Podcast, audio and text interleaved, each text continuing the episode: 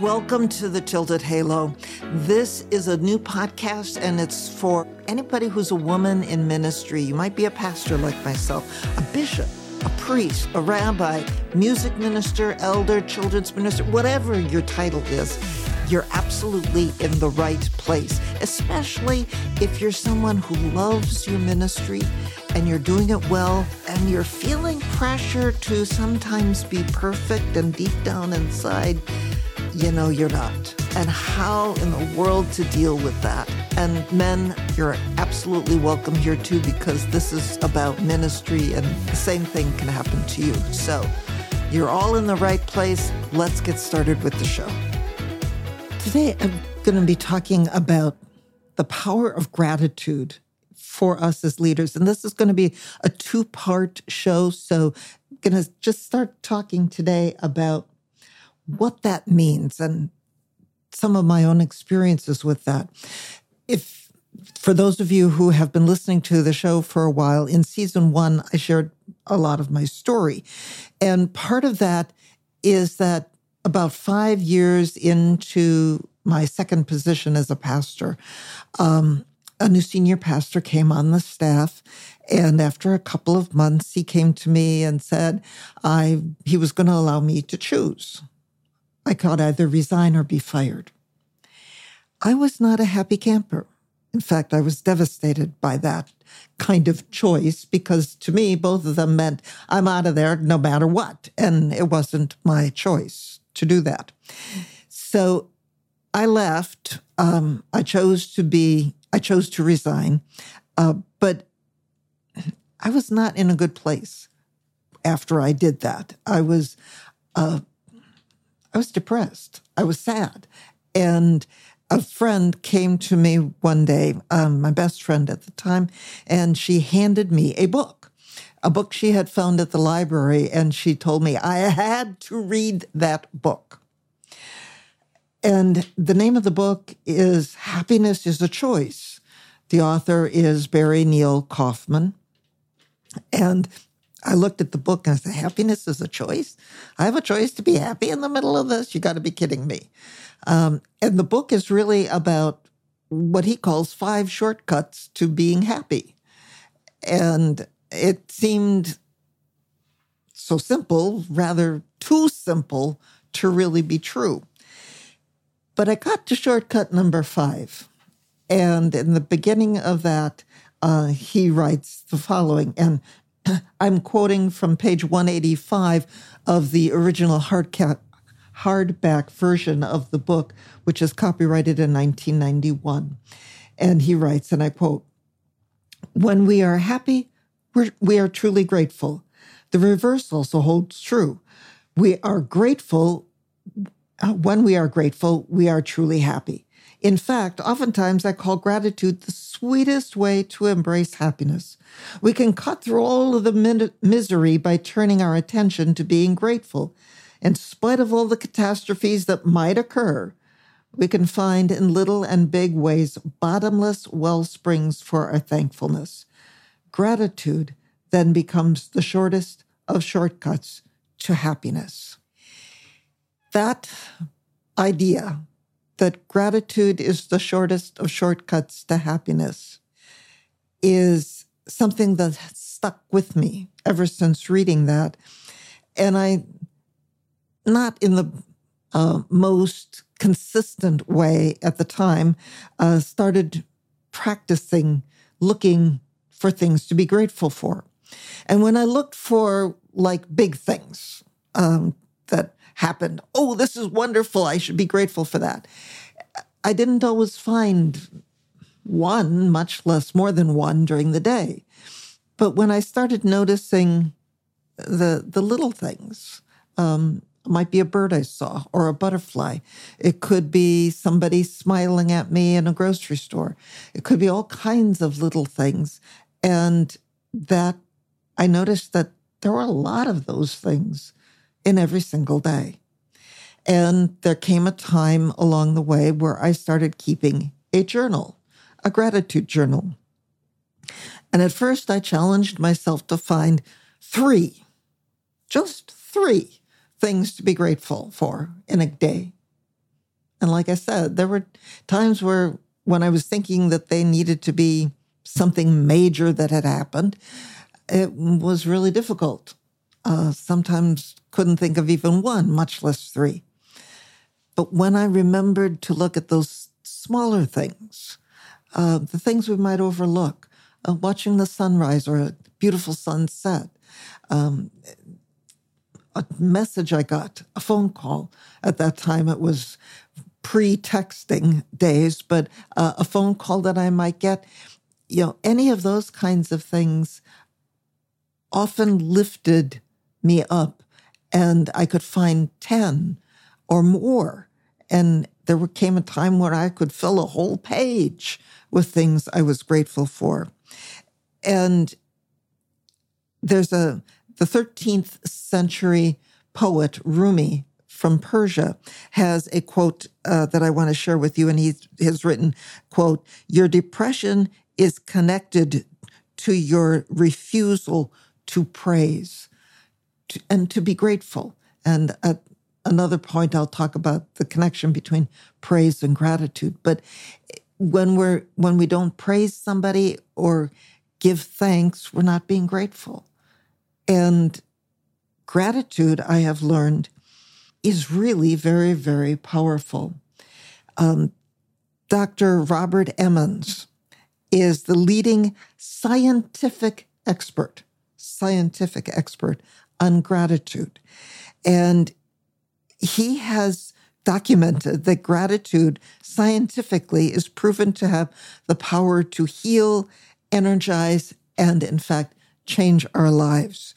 Uh, gratitude is the affirmation of goodness in our lives and figuring out where that goodness comes from outside of ourselves. It's more than just being a little bit thankful. Uh, it's thinking of being grateful and thankful for all of life, for life itself, but for everything about our lives. It, it's the ability to receive gracefully as well as to um, thank somebody else for something. And it sees everything about life as a gift. So gratitude is really, really powerful. People who are grateful are happier, scientifically shown to be happier, more forgiving, more giving, more generous, charitable. They see abundance uh, around in life. And that has the power to change everything about life. And expressing and feeling gratitude is scientifically proven to increase our emotional well being by, get this, 15 to 25%. That's not a small thing. That's huge in what it can do. Uh, it helps us get along better with other people. And it, uh, mild to moderate depression is um, lessened by being grateful, and it can even help prevent depression, like Rumi was talking about. And people who are grateful achieve more, and they're more resilient through times of trauma. And there's a connection between gratitude and grace.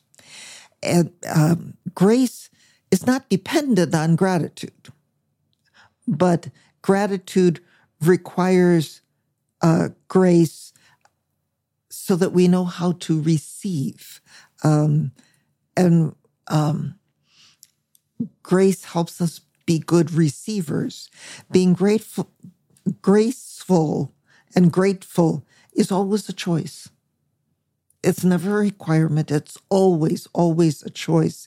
And there's no situation where we can't find something about that situation to be grateful for at some point.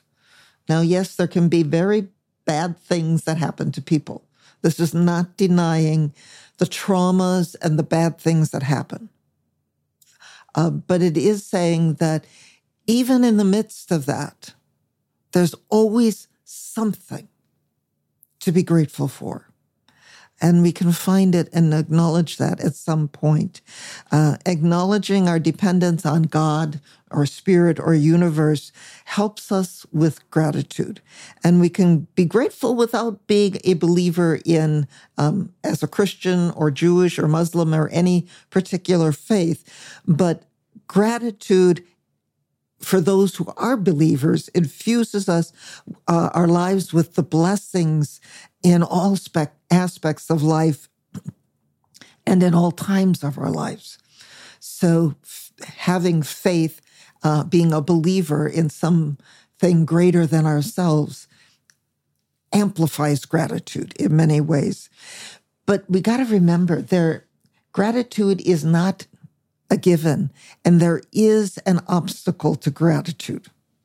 And uh, the greatest obstacle to gratitude is the sense that we deserve something, that we have earned a place, that um, we um, are entitled for whatever reason to something that's good.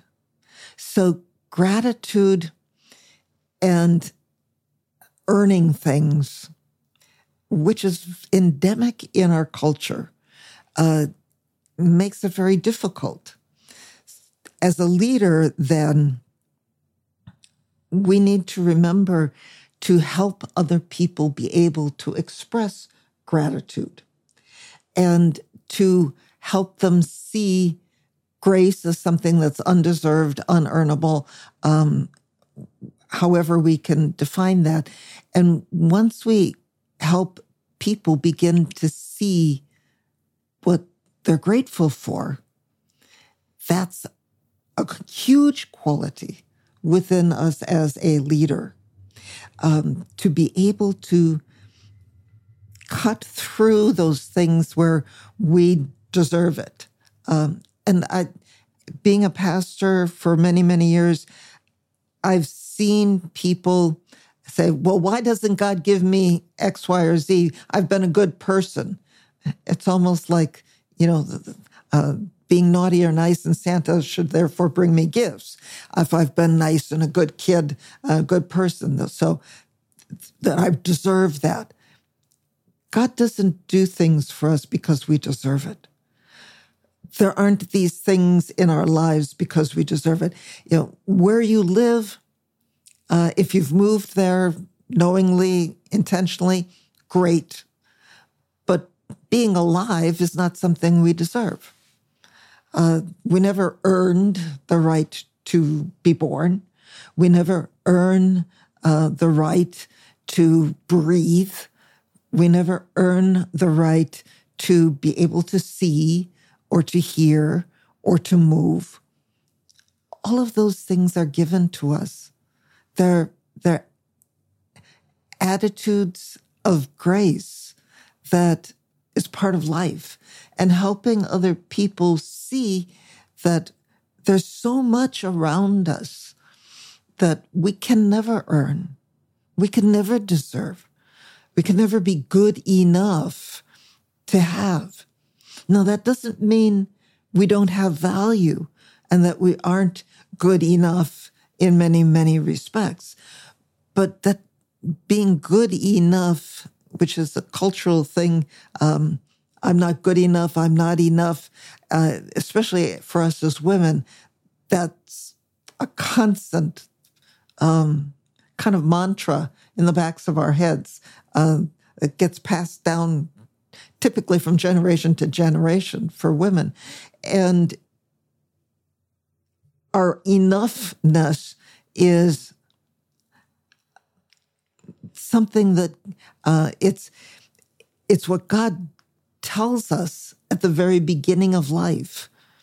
Being born makes us good enough, good enough for uh, being cared about, good enough for to value, be worthy of other people caring about us. But that doesn't mean the things that we have that we aren't supposed to be grateful for them because we still don't earn them. We still can't deserve them in and of ourselves. And so the obstacle to gratitude as a leader, that's helping people get over that idea that we can earn and deserve all of the good things that God gives us, all of the good things that happen in our part of our lives. Uh, you know, we live in a world where, yes, we go out, we earn money, we buy things, and we all of that, and that's all part of the uh, culture that we're in. It's not given to us. We have to earn a lot of things in life. We don't earn the right to breathe. We don't earn the right to, um, everybody has the right once we're born to live. Everybody has the right to be able to have a good life. And so helping people see what they're grateful for, that's such a wonderful, wonderful gift. And so I've usually challenged people uh, in other podcasts and other uh, media at times to every single day go and look for things that you're grateful for. And the challenge is to find at least three things, three things that are unique for the day so that you're not repeating the same. I woke up this morning. Yes, be grateful for that. But three unique things for the day that you can be grateful for. And it's a good idea to write these things down. Um, and if you find three, I'd go for 10. Go for more. See how many you can find in a day. Challenge yourself with that. Challenge your members, the people you care about, the people you lead. Help them to see things of gratitude as well, and to even keep a journal for that. Uh, that will be a wonderful gift you give yourself, and helping others see things to be grateful for is a gift that you give them too. It's a great way to be a leader and leading them into uh, seeing more of life as in gratitude. Because remember, people who are grateful uh, achieve more, they're healthier, they have greater emotional resilience, and they are people we like to be around more. So that's always a good thing, no matter what field of work and uh, leadership you're in. If it's a faith community, if it's in a business, being grateful, having gratitude for the customers who come in. All things are wonderful to be grateful for. So, again, the challenge today is as a leader, look for three things every single day that you're grateful for, uh, unique things, and write them down. And as you write them down, kind of relive that moment that amplifies the gratitude that's there.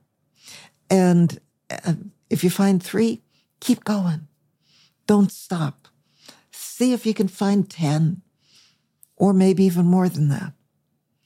And see what happens inside of you as you create this practice of gratitude.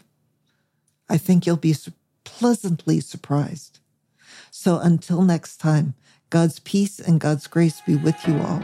You have been listening to Tilted Halo with me, Kathleen Panning. What did you think about this episode? I'd really like to hear from you. Leave me some comments. Be sure to like, subscribe, and share this episode. And catch another upcoming episode for more conversation on ministry, life, mindset, and a whole lot more. Go to www.tiltedhalohelp.com where I've got a resource guide and other resources waiting for you. And be sure to say hi to me, Kathleen Panning, on LinkedIn. See you on the next episode.